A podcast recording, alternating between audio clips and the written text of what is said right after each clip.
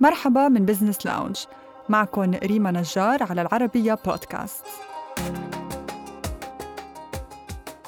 صورة لسفينة عملاقة متوقفة بعرض قناة السويس.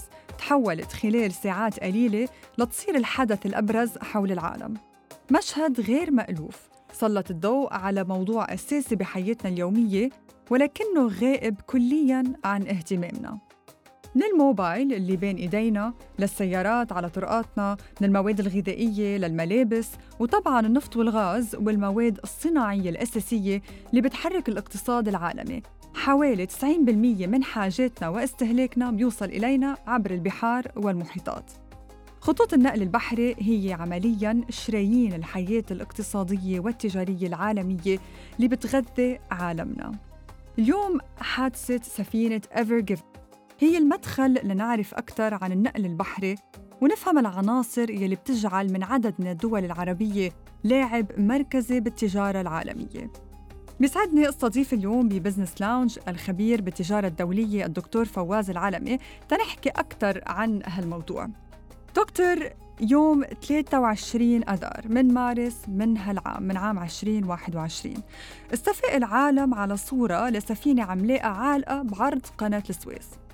خلال ساعات قليلة صار الحديث حول العالم عن النقل البحري ودوره بالتجارة العالمية. أكثر من هيك بسرعة انتشرت صور الأقمار الصناعية والخرائط يلي أظهرت كيف أنه العالم العربي من المحيط للخليج مرورا بالبحر المتوسط هو عمليا بصلب أبرز خطوط النقل البحري وعدد من الدول العربية تتمتع بموقع استراتيجي ضمن قطاع التجارة والنقل البحري. خلينا سوا نعدد ونتعرف على أبرز الدول العربية اللي هي لاعب أساسي بهالقطاع ونفهم أكثر عن الدور يلي بتلعبه بقطاع النقل البحري. مساء الخير أخت ريما نجار مساء النور. وجميع مستمعي العربية في هذا البودكاست. أنا بودي أن أضع في الأول إذا ما عندي ما عندك مانع ابدا. النقاط الأساسية للنقل البحري. تفضل. يوجد في العالم خمسة ممرات بحرية مهمة جدا جدا جدا وهي أكبر الممرات البحرية. أربعة من هذه الممرات البحرية تقع في العالم العربي ما عدا الخامس يلي هو ممر بنما بين شمال وجنوب أمريكا.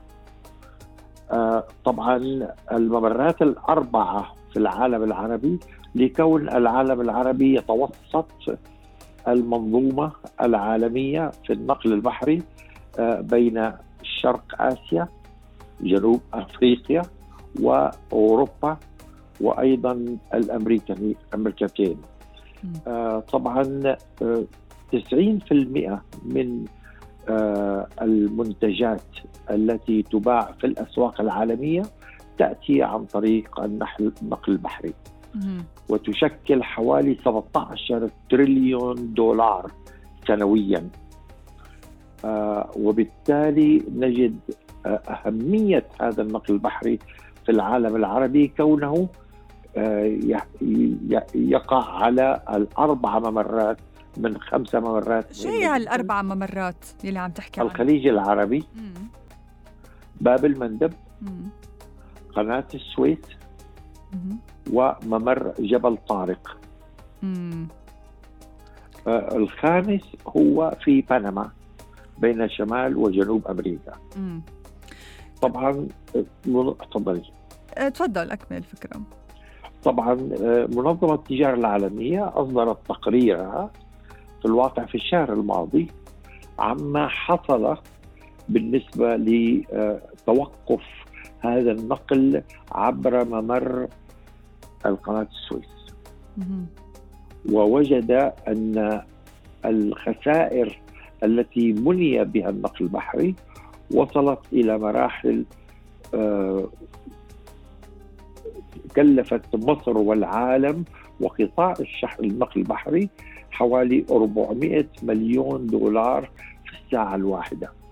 هذا رقم كبير كثير نعم لأنها أوقفت أوقفت نقل الحاويات التي كانت متوقفة بسبب انحدار ممر السفينة شو هو الدرس اللي تعلمناه من حادثة قناة السويس؟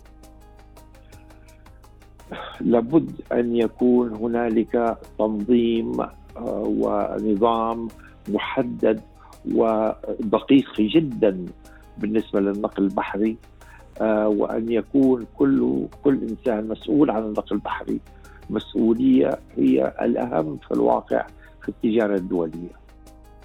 بالإضافة بالإضافة للدول والحكومات العربية يلي استثمرت وطورت قدراتها بمجال الاستفادة من النقل البحري هناك شركات عربية عالمية أصبحت اليوم لاعب أساسي على صعيد النقل البحري حول العالم. شو هي خلينا نحكي شو هي أبرز هالشركات ودورها وتطور هالدور بالسنوات الماضية؟ طبعا من أهم الشركات طبعا الشركات التي تعمل بالنقل البحري معظمها شركات خارجة عن العالم العربي أولا. هنالك شركات تعمل في النقل البحري وهي داخل العالم العربي ولكن الشركات الكبرى موجودة خارج العالم العربي وخاصة في آه، أوروبا. شو هي هدول آه الشركات؟ آه، تبغى نقول أسماء الشركات إذا في شيء مهم فينا نذكره خارج العالم العربي أو يلي داخل العالم أيوة العربي طبعاً. عندك شركة Ever Green مثلا مم. يلي آه، أصيبت بالحادث عن طريق إحدى شركاتي عن طريق إحدى ناقلاتها البحرية هنالك شركات أيضا في آه، الدنمارك في ألمانيا في شمال أوروبا آه، آيسلند وغيرها لأنها تعتمد جميعها على النقل البحري من وإلى. تجارة أوروبا مع أمريكا مثلا حوالي 30% فلا بد أن يكون هنالك نقل بحري مميز وأيضا آه، آه، محافظ على المكانه حقته ليستطيع أن يكون ويقوم بنقل هذه المنتجات آه، العالمية نعم. طبعا خلينا نتكلم شوي إذا ما عندك مانع عن آه، انفتاح الأسواق العالمية على النقل البحري الذي تضاعف حجمه في العقد الماضي نعم. يعني تضاعف تصور تضاعف في العقد الماضي ليصل عدد السفن العاملة في هذا النقل 53 ألف قطعة بحرية مسجلة في 150 دولة وتنقل ما لا يقل عن 11 مليار طن من البضائع سنويا خلينا نرجع على عالمنا العربي ونحن متفقين إنه النقل البحري قطاع حيوي ومتصل بنمو التبادل التجاري العالمي. كيف ممكن يستفيد العالم العربي أو أبرز الدول والشركات العربية ويوسع دوره أكثر بالنقل البحري على الصعيد الدولي؟ نعم. النقل البحري وأيضا الخدمات اللوجستية للنقل البحري. صح. آه فمثلا خلينا نأخذ آه المملكة العربية السعودية. آه في رؤية المملكة آه تهدف إلى أن تكون أداء المنشآت الخدمات اللوجستية من في المرتبة ال 25 عالميا. هي حاليا في المرتبة 49 يعني لابد أن تصعد إلى المرتبة 25 عالميا في رؤية المملكة 2030 ليساهم القطاع الخاص من إجمالي الناتج المحلي من 40 إلى 65% فتصوري أن القطاع الخاص الذي يعمل في النقل البحري ستكون مساهمته في الناتج المحلي الإجمالي بشكل كبير. لماذا؟ لأن العالم العربي يقع على هذه الممرات الحيوية الأربعة اللي هي من أهم وأعظم الممرات الخمسة في العالم. ولذلك 13% من التجارة الدولية تمر عبر البحر الأحمر فقط اللي هو واحد من هذه الممرات. مستخدمة أكثر من 21 ألف قطعة بحرية تمثل حوالي 7% من حركة الملاحة العالمية. لابد من النهوض بهذا.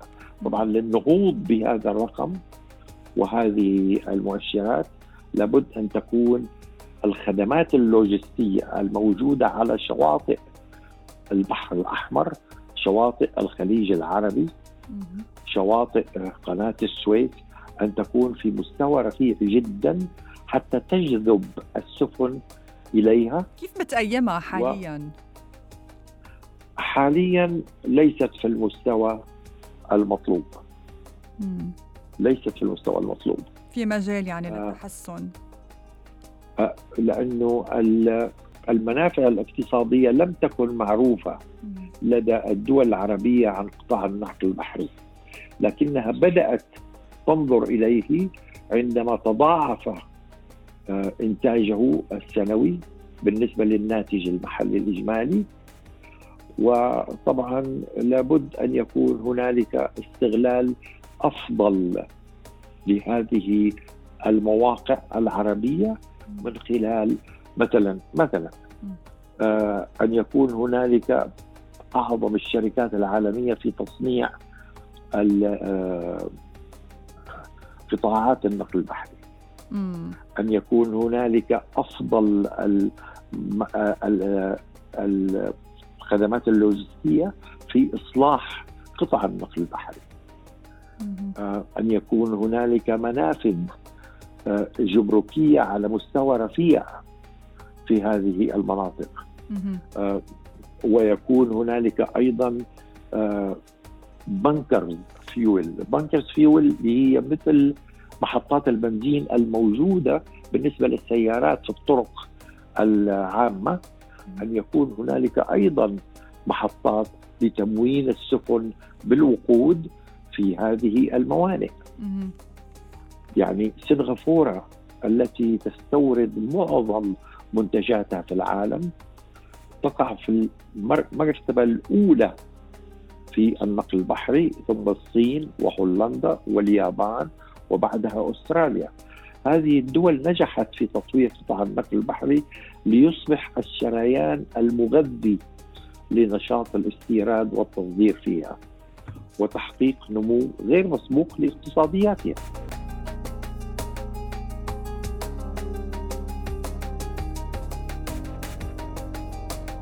خلينا ننتقل لنركز أكثر على قناة السويس ونفهم الدور الاستراتيجي يلي بيلعبه هالممر البحري بالتجارة العالمية.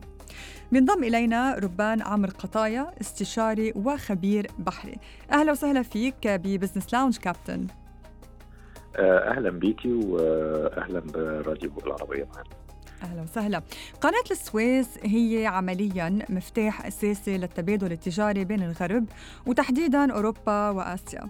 بسنة 2019 شهدت القناة عبور أكثر من 19 ألف سفينة أكثر من 19 ألف سفينة ناقلة أو ما يعادل 1.25 مليار طن من البضائع. عم نحكي عن حوالي 13% من حجم التجارة العالمية. رقم بيكفي ليشرح الدور الاستراتيجي لمصر بالتجارة على صعيد العالم.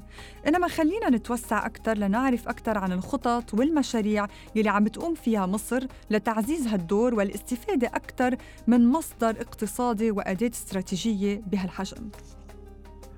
هو بالفعل زي ما حضرتك آه، ذكرتي إن حجم التجارة العالمي اللي بيمر بقناة السويس هو بيتراوح ما بين 12 و 13% وفي بعض السنين بيزيد عن كده زي ما حضرتك آه، ذكرتي على مستوى الحمولات وأنواع البضائع المختلفة.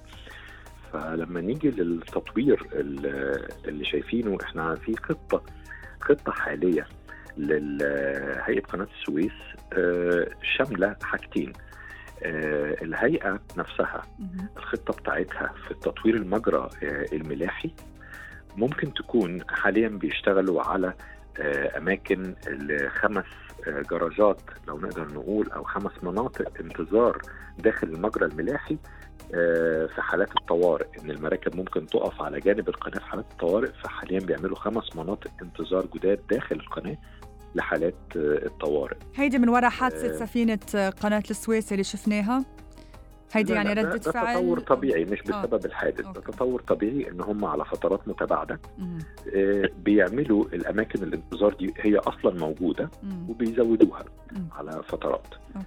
تمام فبتوصل الأطوال بتاعتها ل 550 متر الأماكن اللي تقدر السفن تقف لجانب القناة عليها في حالات آه، الطوارئ. آه، زائد طبعا آه، خطة التطوير الأخرى يمكن كمان بعد الحادث آه، خطة التطوير ممكن تكون اتغيرت لتشمل آه، أنواع قطرات جديدة ممكن هتدخل إن شاء الله في القناة آه، عمليات التكريك أو عمليات الحفر والتكريك للقناة هي عمليات مستمرة آه، داخل القناة. آه، لأن العمق بتاع القناة حضرتك تعرفي إن هو حوالي 66 قدم أو 24 متر. وده عمق كبير جدا مهم. فبالتالي الكراكات بتفضل آه، باستمرار مم. على مدار الشهور بتفضل تشتغل وتعمق آه، تعمل تعميق تنعرف قديش عميق عم تقلي هذا رقم إنه عميق كتير خلينا نقارنه مع غير قنوات فينا نقارن مع قناة تانية ك depth عم نحكي لا هو بالنسبة للقنوات الأخرى يعني قناة زي قناة بنما ما بتشتغلش على الطريقة بتاعتنا لأن قناة okay. بنما ال technology بتاعتها مختلفة أها okay آه، في دي دي طريقة ودي طريقة لكن كمجرى ملاحي إحنا من أعمق ال- الممرات الملاحية. آه، لأن 24 متر دي حاجة ضخمة جدا أو حاجة كبيرة جدا. بالنسبة للحمولات وبدليل إن إحنا بيمر عندنا أكبر سفن الحاويات في العالم بتعبر آه، القناة. وفي شهر آه، مايو آه، 2021 عبرت أكبر سفينة حاويات في العالم آه، آه. من عندنا. أها من أي بلد؟ آه، ال- ال- البلد يعني ال- المالك السفينة قصدك؟ صح. لا هي كانت شركة كانت شركة لشركة Maersk Line أها okay. السفينة كانت تبع ال Maersk Line مهم. فبالتالي طبعا آه، عملية الكراكات إحنا عندنا الكراكه دخلت آه، الخدمة من الأسبوع ال- اللي فات الكراكه مهاب مميش دي أحد الكراكات آه، الهولندية دخلت الخدمة الأسبوع ال- اللي فات. وفي كراكه أخرى هتخش في أكتوبر القادم إن شاء الله برضو كراكه كبيرة جدا مصنعة في هولندا. فدي طبعا بتدي دفعه زائد الكراكات اللي موجودة بتدي دفع كبير لعمليات التطوير. ده بالإضافة لعمليات تطوير المحطات المراقبة. إحنا عندنا آه، حوالي آه، في تطوير ل 16 محطة مراقبة على طول خط المجرى الملاحي. ده كل ده الخطط المستقبلية في التطوير خلال العامين أو الثلاثه القادمين. ومثل ما ذكرت مثل أنواع قاطرات جديدة آه يعني بعض المتغيرات رح تكون على أثر الحادثة يلي حصلت الشهر أكيد الماضي. مم. أكيد هتكون على أثر الحادث. إحنا عندنا الكراكات آه، كقوه الشد بتاعتها هي. كراكات آه، قوة الشد بتاعتها كبيرة. ولكن نتيجة حادث السفينة الضخم ده السفينة كانت ضخمة جدا. فأعتقد إن هيئة القناة خلال ال Eiffel Tower على فكرة سفينة Ever Given بيقولوا. آه، طول ال Eiffel Tower ما هيك؟ أو double لا هي الطول بتاعها الطول بتاعها كبير. وبالتالي آه، الطول 400 متر وبال- وبالوزن الكبير أو الحمولة الكبيرة جدا بتاعتها فممكن تكون في حالات ال- الجنوع هتحتاج لقطرات تكون بقوة أعلى. وبالتالي الهيئة قررت إن هي فعلا آه، تحصل على آه، قاطرتين بقوة شد أكبر من القطرات الموجودة حاليا تحسبا لأي إجراءات طوارئ أخرى.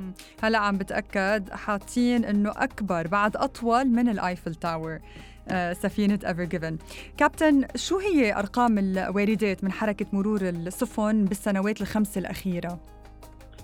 يعني إحنا عندنا في في السنوات ال- الأخيرة أقدر أقول لحضرتك إن كان في العام 2015 ل 2016 كان العائد 5.6 مليار دولار. وبدأ يتراجع في 2016 ل 2017 ل 4.8 وبعد كده من 2017 لحد 2020 آخر 2020 بدأ يرتفع تاني ل 5 و6 أو 5 و7 مليار دولار كل عام.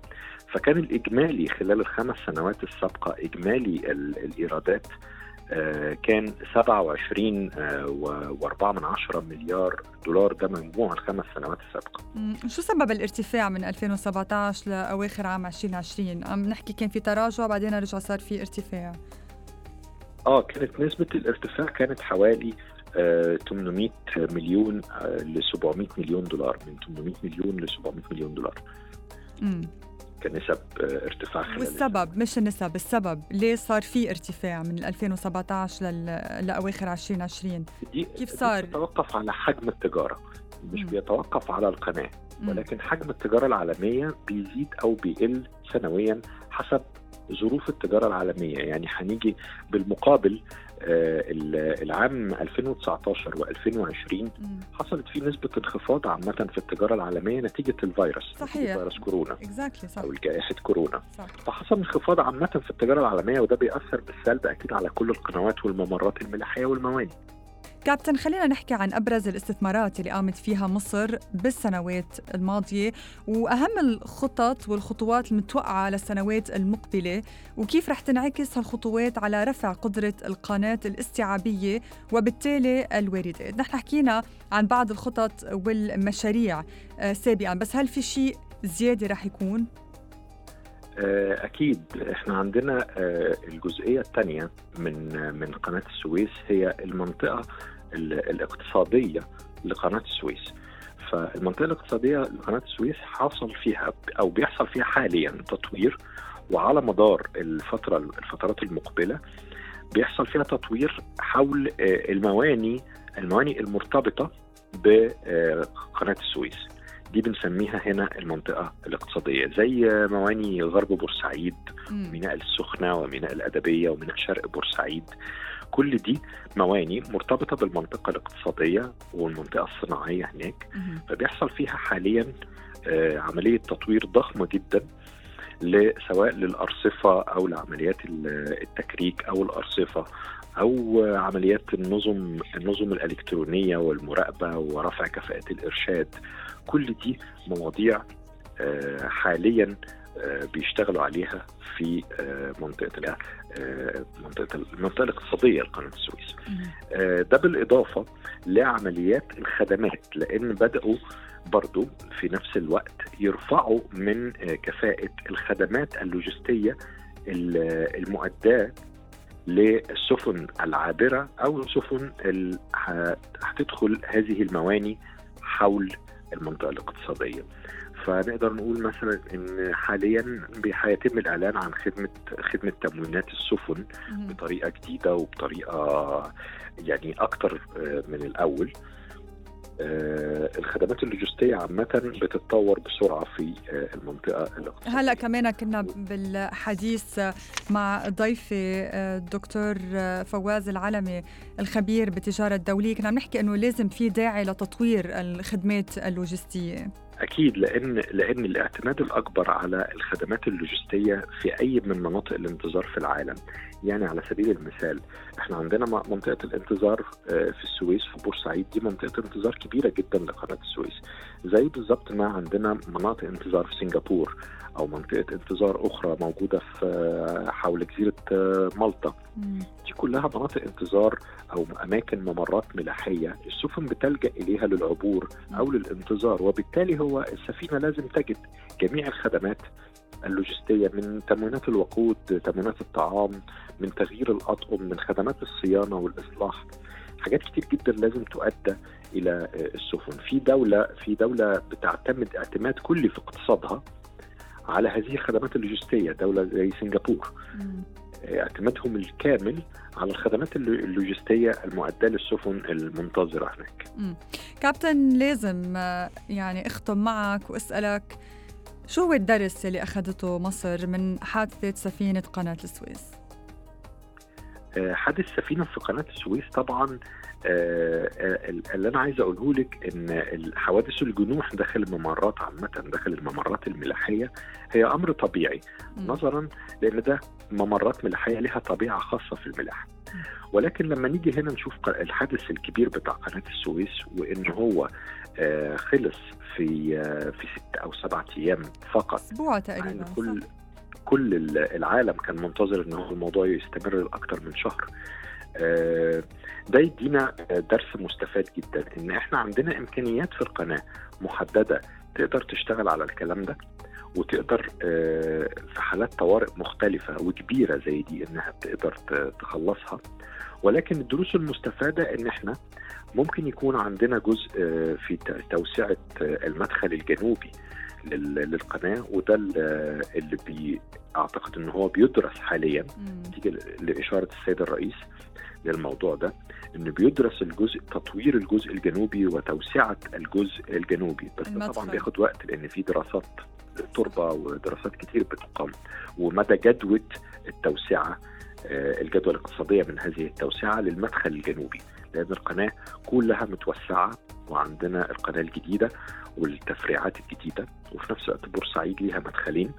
فالمدخل الجنوبي هو المدخل الوحيد اللي مدخل واحد فقط فبيدرس دلوقتي توسعته والجدوى الاقتصادية منها. ده الدرس أكيد مستفاد بالإضافة طبعا للموضوع القاطرات برضو. ده درس تاني مستفاد من حاجة زي كده. إن القاطرات قوة الشد بتاعتها لازم تبقى أكبر من اللي موجودة حاليا. يكون في أنواع أحسن. أعتقد إنها مستفادة.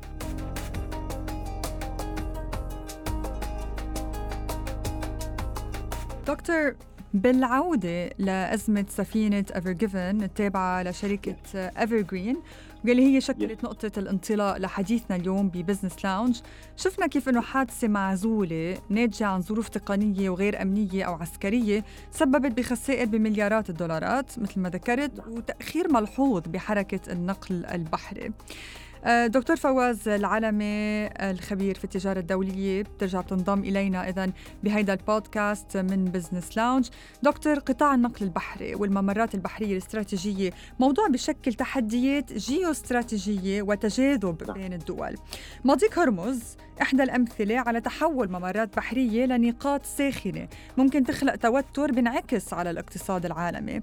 وبعيدا عن العالم العربي مضيق ملقا اللي بيربط بين المحيط الهندي والمحيط الهادي هو أيضا نقطة, نقطة تشهد تجاذبات ومحاولات لفرض نفوذ. بالسنوات الأخيرة شفنا كيف زاد الحديث عن الطريق البحري الشمالي بالدائرة القطبية مع تراجع الغطاء الجليدي ودخول روسيا وأوروبا وأمريكا بسباق للاستفادة من هالممر الاستراتيجي. السؤال هلأ. السؤال هو عن التحولات يلي ممكن نشهدها بالسنوات القليلة المقبلة بقطاع النقل البحري والتجارة العالمية. شو هو المشهد المتوقع للنقل البحري على الصعيد الدولي وهل هناك إمكانية لحصول تغيير كبير؟ على خارطة خطوط النقل البحري. وين مكان الدول العربية من هالمتغيرات بالنقل البحري والتبادل التجاري العالمي بالسنوات المقبلة. نعم نعم. في الواقع جنوح السفينة في قناة السويس سبب نوع مميز من الأنشطة التي تعمل في قطاع النقل البحري. وأوضح للعالم أن النقل البحري واهميه هذا النقل البحري لأن تكلفة هذا الامتداد كما تفضلتي تبلغ حوالي 400 مليون دولار في الساعة الواحدة فيما تبلغ حركة الشحن البحري المتجهة غربا إلى الاتحاد الأوروبي حوالي 5 مليار دولار في اليوم الواحد والمتجهة شرقا أربعة ونص مليون مليار دولار في اليوم الواحد.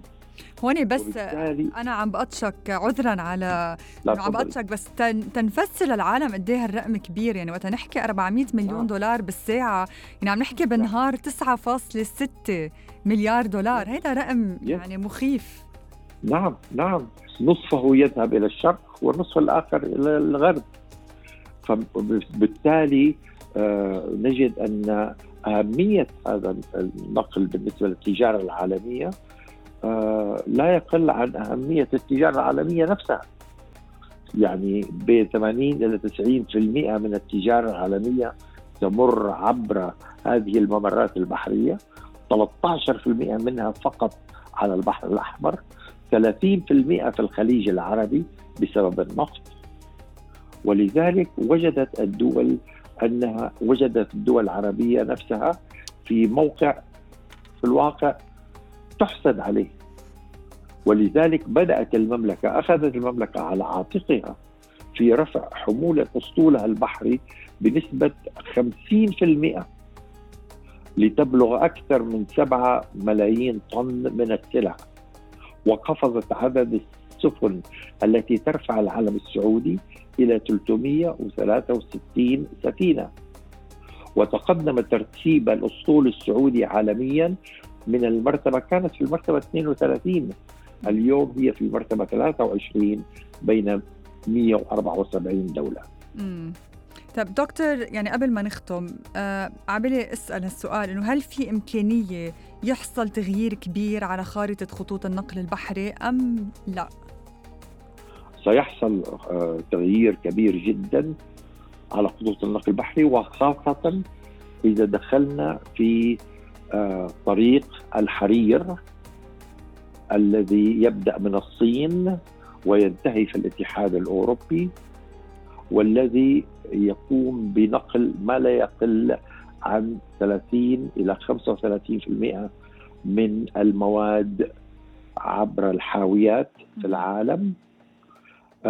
ولذلك نجد مثلا آه ذكرت بعض الشركات مثلا موانئ دبي العالمية في المرتبة التاسعة العالمية. صح. يس تأتي في المرتبة التاسعة بين أكبر 20 ميناء للحاويات في العالم. يعني هذا شيء رائع مميز وإن شاء الله حيكون له مستقبل كبير جدا.